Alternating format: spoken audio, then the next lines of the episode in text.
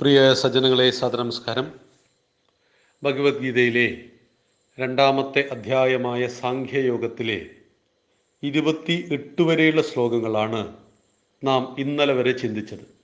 ഇന്ന് നമുക്ക് ഇരുപത്തി ഒമ്പതാമത്തെ ശ്ലോകത്തെക്കുറിച്ചാണ് ചർച്ച ചെയ്യേണ്ടത്. ഭഗവാൻ ഉപദേശങ്ങളെ തുടരുകയാണ്.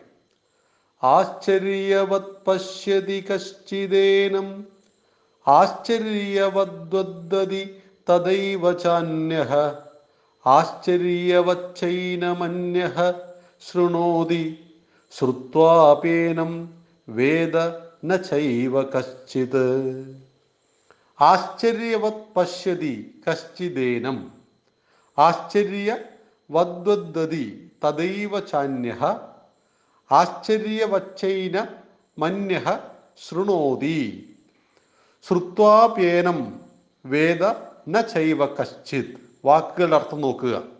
കശ്ചിത് ഒരാൾ ഏതോ ഒരാൾ. ഏനം ഈ പറയപ്പെട്ട ആത്മാവിനെ ആശ്ചര്യവത് ആശ്ചര്യമെന്ന പോലെ പശ്യതി കാണുന്നു.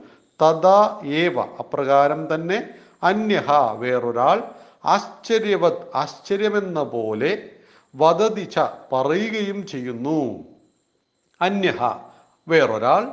ഏനം ഈ ആത്മാവിനെ ആശ്ചര്യവത് ആശ്ചര്യമെന്ന പോലെ ശൃണോദിച കേൾക്കുകയും ചെയ്യുന്നു. ശ്രുത്വ അപി. കേട്ടാലും ഏനം. ഈ പറയപ്പെട്ട ആത്മാവിനെ കശ്ചിത് ഒരാൾ ന ഏവ വേദ. അറിയുന്നതേയില്ല. ഒരാൾ ഈ ഒരു ആത്മാവിനെ ആശ്ചര്യമെന്ന പോലെ കാണുന്നു. വേറൊരാൾ ആശ്ചര്യമെന്ന പോലെ പറയുകയും ചെയ്യുന്നു. ഇനി മറ്റൊരാൾ ഈ ആത്മാവിനെ ആശ്ചര്യമെന്ന പോലെ കേൾക്കുന്നു. കേട്ടാലും ഇതിനെ ഒരാൾ അറിയുന്നില്ല. ഇതാണ് ഇരുപത്തി ഒമ്പതാമത്തെ ശ്ലോകം. അപ്പൊ കേട്ടാലും അതുപോലെ പറഞ്ഞാലും ഒരാളും ഇതിനെ അറിയുന്നില്ല എന്ന് പറഞ്ഞാൽ പിന്നെ ഇത് കേൾക്കേണ്ട ആവശ്യമുണ്ടോ? ഇത് പറയേണ്ട ആവശ്യമുണ്ടോ? എന്ന് സാമാന്യേന നാം ചിന്തിച്ചേക്കാം. നമ്മൾ പറയാറുണ്ട് ആദ്യം കേൾക്കുക. കേട്ടാൽ മാത്രമാണ് ഇങ്ങനെ ചില സത്യങ്ങൾ ഉള്ള കാര്യം നമ്മൾ അറിയുന്നത്. പലപ്പോഴും ഇത്തരം സത്യങ്ങൾ ഹിന്ദുക്കൾ അറിയുന്നത് നമ്മുടെ ആചാര്യന്മാരൊക്കെ പറഞ്ഞു തരുമ്പോഴാണ്. ഇങ്ങനെയൊക്കെ ഉണ്ടായിരുന്നു നമ്മുടെ ഹിന്ദുവിൽ എന്ന് ചോദിക്കുന്നു. അതിൽ ഒന്നാമത്തെ പോയിന്റാണത്. ആദ്യം കേട്ടിരിക്കുന്നു. ആയിരം ആളുകൾ കേട്ടാൽ അവർ കേൾക്കും. അതിൽ നിന്ന് പത്താളുകൾ ചിന്തിച്ചും ചിന്തിക്കാൻ സാധ്യതയുണ്ട്. ഇതിനെ അറിയണം. കേട്ട കാര്യങ്ങളെ അറിയണമെന്ന ആഗ്രഹമുള്ളവരിൽ നിന്ന് ഒരാൾ ഇതറിയും. അതിനുവേണ്ടി പരിശ്രമിച്ച് അറിയും. അതിൽ അയാൾ വിജയിക്കും. പക്ഷേ ഈ ആയിരം ആളുകളിൽ നിന്നും ഒരാളെ കണ്ടെത്തണമെങ്കിൽ ആയിരം ആളുകളോടും പറയണം ഈ കാര്യം. ആശ്ചര്യം പോലെ ചില ആളുകൾ ഈ ആത്മാവിനെ കാണുന്നു. ഇതെന്തോ ആശ്ചര്യമാണ്. ഇങ്ങനെയൊക്കെ സംഭവിക്കുമോ? ഇതൊക്കെ ശരിയാണോ? പൂർവജന്മമുണ്ടോ പുനർജന്മമുണ്ടോ? ആത്മാവ് ശരീരത്തെ ഉപേക്ഷിച്ചിട്ട് എങ്ങോട്ടാണ് പോകുന്നത്? ഇതെങ്ങനെയാണ് ഇത്ര പെട്ടെന്ന് മറ്റൊരു ശരീരമായി ജനിക്കുന്നത്? ഇത് എവിടേക്കാണ് പോകുന്നത്? ഏത് വഴിയിലൂടെയാണ് പോകുന്നത്? ആശ്ചര്യമെന്ന പോലെ അതിനെ കാണുന്നു. മറ്റു ചില ആളുകളോ അത് ആശ്ചര്യമെന്ന പോലെ പറയുകയും ചെയ്യും. അതങ്ങനെയാണ് അതിങ്ങനെയാണ് എന്നൊക്കെ പറയും. മറ്റൊരാൾ ഇതൊന്നും അറിയാതെ നിശബ്ദമായിട്ട് ഇത് കേൾക്കുന്നു. അപ്പൊ പറയുന്നവനും കേൾക്കുന്നവനും ആശ്ചര്യമായിട്ട് അതിനെ കാണുന്നവനും ഇതിനെ സത്യത്തിൽ അറിയുന്നില്ല എന്ന് മനസ്സിലാക്കുക. എങ്ങനെയാണ് അനുഭവം എന്ന് പറയുന്നത്? നാം പഞ്ചസാര കഴിച്ചു. പഞ്ചസാരയുടെ മധുരം എന്തെന്ന് നമുക്ക് മനസ്സിലായി. എനിക്കും നിങ്ങൾക്കും എല്ലാവർക്കും അറിയാം പഞ്ചസാരയുടെ മധുരം ഇങ്ങനെയാണ് എന്ന്. പക്ഷെ അത് വാക്കുകൾ കൊണ്ട് പറഞ്ഞു തരൂ എന്ന് പറഞ്ഞാൽ നമ്മൾ എങ്ങനെയാണ് പറഞ്ഞു കൊടുക്കുക? പഞ്ചസാരയുടെ മധുരവും ശർക്കരയുടെ മധുരവും തമ്മിലുള്ള വ്യത്യാസം വാക്കുകൾ കൊണ്ടൊന്ന് പറഞ്ഞു തരൂ. പറഞ്ഞു തരാൻ സാധ്യമല്ല. ശർക്കരയുടെ മധുരം ഇന്നേ മധുരമാണ് പഞ്ചസാരയുടെ മധുരം അങ്ങനെയല്ല എന്ന് പറയാൻ പറ്റില്ല. രണ്ടും മധുരമാണ് പക്ഷേ രണ്ട് വ്യത്യസ്ത അനുഭവങ്ങളാണ്. ശർക്കര കഴിക്കുമ്പോൾ ഒരാൾ പറയാറില്ല ഞാൻ പഞ്ചസാര കഴിക്കുന്നു എന്ന്. രണ്ടിനും മധുരമാണ്. പഞ്ചസാര കഴിക്കുന്ന ഒരാൾ പറയാറില്ല ഇത് ശർക്കരയാണ് എന്ന്. രണ്ടിലും മധുരമാണുള്ളതെങ്കിലും രണ്ടും രണ്ട് അനുഭൂതിയെ അനുഭവങ്ങളെ ഉണ്ടാക്കുന്നു. ഒരിക്കലും പഞ്ചസാര കഴിച്ചിട്ടില്ലാത്ത ഒരിക്കലും ശർക്കര കഴിച്ചിട്ടില്ലാത്ത ഒരാളോട് ഇതെങ്ങനെയാണെന്ന് പറഞ്ഞ് മനസ്സിലാക്കി കൊടുക്കുക. ശർക്കരയുടെ പഞ്ചസാരയുടെ മധുരം ഇങ്ങനെയാണ് എന്ന് അദ്ദേഹത്തോട് പറഞ്ഞ് മനസ്സിലാക്കി കൊടുക്കാൻ സാധ്യമാണോ? പറഞ്ഞ് മനസ്സിലാക്കി കൊടുക്കാൻ സാധ്യമല്ല ഏത് ശാസ്ത്രകാരനെ കൊണ്ടുവന്നാലും അയാൾക്കത് ബോധ്യപ്പെടില്ല. കാരണം അത് നമ്മുടെ വ്യക്തിപരമായ അനുഭവമാണ് എന്നറിയുക. എന്നാൽ ഒരു വാക്ക് പോലും ഉച്ചരിക്കാതെ പഞ്ചസാരയുടെ മധുരം എങ്ങനെയെന്ന് അദ്ദേഹത്തെ പഠിപ്പിക്കുവാൻ ഒരു എളുപ്പ വഴിയുണ്ട്.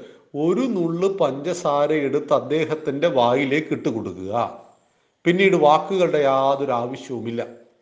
നമുക്കുണ്ടായ അതേ അനുഭവം അയാൾക്കും ഉണ്ടാകുന്നു പഞ്ചസാരയുടെ മധുരം എന്തെന്ന് അദ്ദേഹവും മനസ്സിലാക്കുന്നു. ഇതുപോലെയാണ് നമ്മുടെ ആചാര്യന്മാർ ആചാര്യന്മാർക്കുണ്ടായ അനുഭവങ്ങൾ നമ്മളോട് പറയുമ്പോൾ നമ്മളത് ആശ്ചര്യത്തോടു കൂടി കേൾക്കുന്നു.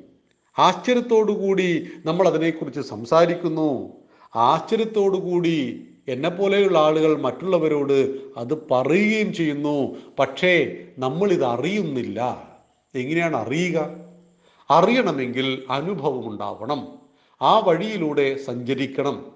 ഒരിക്കൽ ദക്ഷിണാമൂർത്തി സ്വാമികൾ പറഞ്ഞു സരസ്വതി ദേവിയെ പൂർണ രൂപത്തിൽ സർവാഭരണ വിഭൂഷിതയായിട്ട് എന്റെ കൺമുന്നിൽ വന്ന് നിന്നിട്ടുണ്ട് എന്ന്. നമുക്ക് തോന്നും ഇതൊരു പുളുവടിയാണോ എന്ന്. പക്ഷേ ദക്ഷിണാമൂർത്തി സ്വാമിക്ക് അങ്ങനെ പറയേണ്ട ആവശ്യം എന്തെങ്കിലും ഉണ്ടോ സംഗീതത്തിന്റെ കുലപതിയാണ് അദ്ദേഹം. സംഗീത സംവിധാനത്തിന്റെ കുലപതിയാണ്. അദ്ദേഹം തികഞ്ഞ സാധകനായിരുന്നു. അപ്പൊ അദ്ദേഹത്തിന് അനുഭവമുണ്ട് സരസ്വതി ദേവിയെ ഞാൻ കണ്ടിരിക്കുന്നു എന്ന് പറഞ്ഞാൽ നമ്മൾ ആരും അത് വിശ്വസിക്കില്ല. എന്തുകൊണ്ട്? നമുക്ക് ഒരിക്കലും ചിന്തിക്കുവാൻ കഴിയാത്തതാണ്. അപ്പൊ എനിക്ക് ചിന്തിക്കുവാൻ കഴിയാത്തത് മറ്റൊരാൾക്ക് അനുഭവം ഉണ്ടായാൽ അതില്ല എന്ന് പറയരുത്. അതുകൊണ്ടാണ് ഹിന്ദുവിൽ ഒരു വിശാലമായ കാഴ്ചപ്പാടുണ്ടാകുന്നത്. ദൈവമുണ്ട് എന്ന് പറയുന്ന ഭൂരിപക്ഷ ആളുകളുണ്ട് ദൈവമില്ലെന്ന് പറയുന്ന ചുരുക്കാളുകളുണ്ട് അപ്പൊ ദൈവമുണ്ട് എന്ന് പറയുന്നവന് ദൈവത്തിൽ വിശ്വസിക്കുവാൻ സ്വാതന്ത്ര്യം ഉണ്ടാവണം. എങ്കിൽ ദൈവമില്ല എന്ന് വിശ്വസിക്കുന്നവന് അതിനുള്ള സ്വാതന്ത്ര്യം വേണ്ടേ? ഈ രണ്ടിനുമുള്ള സ്വാതന്ത്ര്യം ഉണ്ടാവണം. ഇപ്പം ക്ഷേത്രത്തിൽ നാം ചെല്ലുന്നു. ശബരിമല അയ്യപ്പനോട് അഞ്ച് കോടി ഭക്തന്മാർ ചെന്നിട്ട് സ്വാമി അയ്യപ്പ എന്ന് പറഞ്ഞുകൊണ്ട് ഒരു സെക്കൻഡ് രണ്ട് സെക്കൻഡൊക്കെയാണ് അയ്യപ്പനെ കാണാൻ നമുക്ക് സമയം കിട്ടുക. അമ്പത്തി ഒന്ന് ദിവസം നാൽപ്പത്തി ഒന്ന് ദിവസത്തെ വ്രതം നോറ്റ് കല്ലും മുള്ളുകളും ചവിട്ടി ഏഴ് മലകൾ കയറി ഭഗവാന്റെ സന്നിധിയിൽ എത്തുവാൻ വേണ്ടി നാൽപ്പത്തെട്ട് മണിക്കൂറും അമ്പത്തിയാറ് മണിക്കൂറും ക്യൂ നിന്ന് പോലീസുകാർ കൈപിടിച്ച് നമ്മെ ചാടിച്ച് ചാടിച്ച് ആ പതിനെട്ട് പടികൾ തൊട്ടു തൊട്ടില്ല എന്ന രീതിയിൽ നമ്മൾ കയറിപ്പോയി. ഭഗവാന്റെ മുന്നിലെത്തി. രണ്ട് സെക്കൻഡ് കിട്ടി. ആദ്യത്തെ സെക്കൻഡിൽ കണ്ണടച്ചു. രണ്ട് സെക്കൻഡാണ് കിട്ടിയത്. കണ്ട മാത്രയിൽ കണ്ണടച്ചു കളഞ്ഞു. കാരണം ഭഗവാനെ ഹൃദയത്തിലേക്ക് ആവാഹിക്കുന്നു. ഇവിടെ ആ ഭക്തന്റെ അനുഭവമാണ് അത്. ഈ അനുഭവത്തെയാണ് പലരും ചോദ്യം ചെയ്തത്. നിങ്ങളുടെ അയ്യപ്പന് ശക്തിയുണ്ടോ? നിങ്ങളുടെ അയ്യപ്പൻ ഇങ്ങനെയൊക്കെയാണോ അങ്ങനെയൊക്കെയാണോ എന്നൊക്കെ നമ്മളോട് ചോദിച്ചത് ഈ അനുഭവം ചോദിക്കുന്നവനില്ല എന്നതുകൊണ്ടാണ്. എന്തിനാണ് ഈ ഭാരതത്തിന്റെ പല ഭാഗങ്ങളിൽ നിന്നും നാൽപ്പത്തിയൊന്ന് ദിവസത്തെ വ്രതം നോറ്റ് ഇത്രയേറെ കഷ്ടപ്പാടുകൾ സഹിച്ച് വ്യക്തിപരമായ സകല സുഖങ്ങളെയും മാറ്റി നിർത്തി മത്സ്യമാംസാദികളെ ഉപേക്ഷിച്ച് ഭാര്യ സംസർഗം ഉപേക്ഷിച്ച് ബ്രഹ്മചാരി ആയിക്കൊണ്ട് വരുന്നത്? അതനുഭവമാണ്. ഈ അനുഭവം ഉണ്ടാകുന്നവനും ഉണ്ടാകാത്തവനുമുണ്ട്. ഈ അനുഭവമുണ്ടായ ഭഗവാൻ അയ്യപ്പനെ കാണുമ്പോൾ ഉണ്ടാകുന്ന അനിർവചനീയമായ അനുഭൂതി അനുഭവം അത് അതിനെ എതിർക്കുന്ന സുനിൽ പി ഇളയിടത്തിന് മനസ്സിലാവില്ല. അതിനോട് പ്രതികരിക്കുന്ന നമ്മുടെ മറ്റ് നേതാക്കന്മാർക്ക് മനസ്സിലാവില്ല. അത് അനുഭവമാണ് ഇതുപോലെ ആത്മാവും അനുഭവമാണ്. ഈ അനുഭവത്തെ ആർജിച്ചവനാണ് ഗുരു. ആ ഗുരു നമ്മളോട് പറയും നിനക്കും ഈ അനുഭവം ഉണ്ടാവും. ഞാൻ സഞ്ചരിച്ച വഴിയിലൂടെ നീയും സഞ്ചരിക്കണം. അങ്ങകലെ കാണുന്ന മലമുകളിൽ നീ കയറി എത്തിപ്പെട്ടാൽ അവിടുന്ന് നിനക്ക് വിശാലമായ കാഴ്ചകളെ കാണാം. പക്ഷെ ആ മലമുകളിൽ എത്തിപ്പെടുക എന്നുള്ളത് സാഹസികമായ വഴികളാണ്. പക്ഷെ എത്തിപ്പെടാം. ഞാൻ സഞ്ചരിച്ച് ഞാൻ അവിടെ കയറി നിന്നിട്ടുണ്ട്. ലോകത്തിന്റെ വിശാലമായ കാഴ്ചകളെ ഞാൻ കണ്ടിട്ടുണ്ട്. അതിന്റെ വഴി ഇന്നേതാണ്. ആ വഴി ഗുരു നമുക്ക് ഉപദേശിക്കും. ആയിരം ശിഷ്യനോട് ഉപദേശിച്ചാൽ ആ വഴിയിലൂടെ കൃത്യമായി സഞ്ചരിച്ച് ആ ലക്ഷ്യത്തെ പ്രാപിക്കുന്നവർ വളരെ വളരെ ചുരുക്കമായിരിക്കും. അതെല്ലാ മേഖലയിലും അങ്ങനെയാണ്.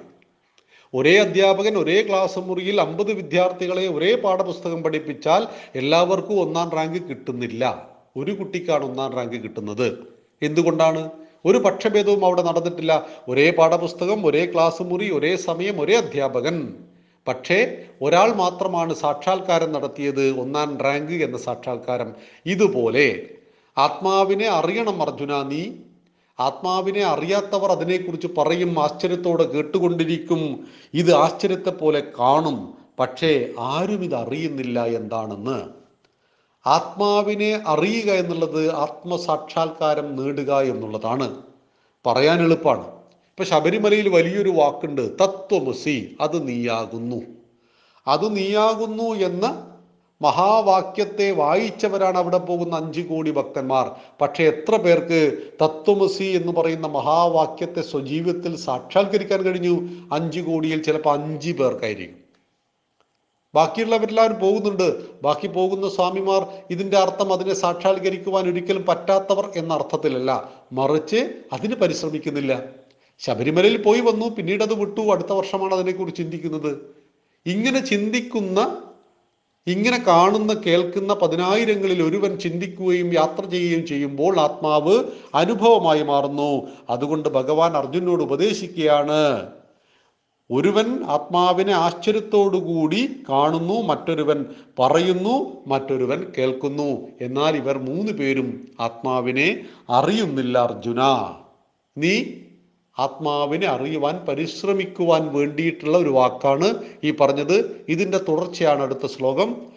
അത് നമുക്ക് നാളെ സംസാരിക്കാം. നന്ദി നമസ്കാരം. വന്ദേ മാതരം.